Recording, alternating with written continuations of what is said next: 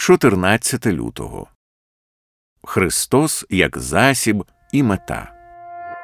Я розп'ятий разом з Христом, і живу вже не я, а Христос живе в мені. А що тепер живу в тілі, то живу вірою в Божого Сина, який полюбив мене і віддав себе за мене. Галатів 2, 19, 20 Навіщо Бог створив Всесвіт? І чому Він керує ним саме так? Чого Бог хоче досягти? Чи є Ісус Христос засобом цього досягнення або Його метою? Ісус Христос є найвищим Божим об'явленням.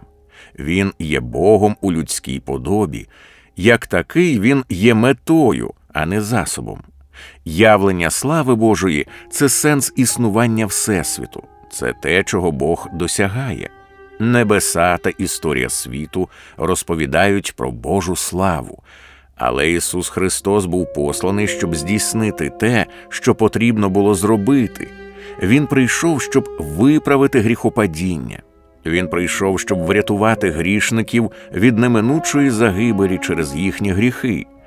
Ці врятовані будуть бачити, смакувати і демонструвати славу Божу з нескінченною радістю. Інші ж продовжуватимуть зневажати Божу славу. Отже, Ісус Христос є засобом для того, що Бог хотів досягти в прояві своєї слави для насолоди свого народу. Ніхто не побачив би, не смакував і не вшановував би Божу славу, якби не спасенна праця Христа. Мета Всесвіту була би зруйнована. Отже, Христос є засобом. Але в цьому звершенні на Христі, коли Він помер за грішників, Христос найвищою мірою виявив любов і праведність Отця.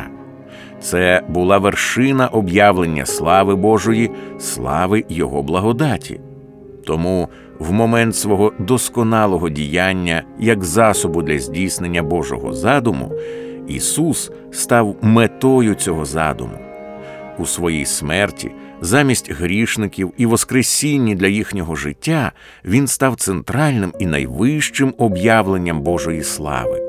Отже, розп'ятий Христос є одночасно і засобом, і метою Божого задуму у Всесвіті.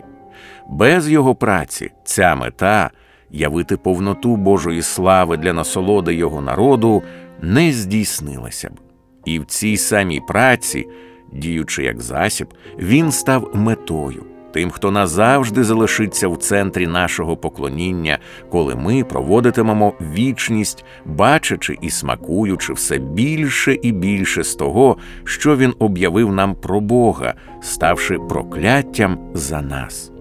Ісус є метою, заради якої був створений Всесвіт, і засобом, який робить цю мету можливою на радість виправданим грішникам.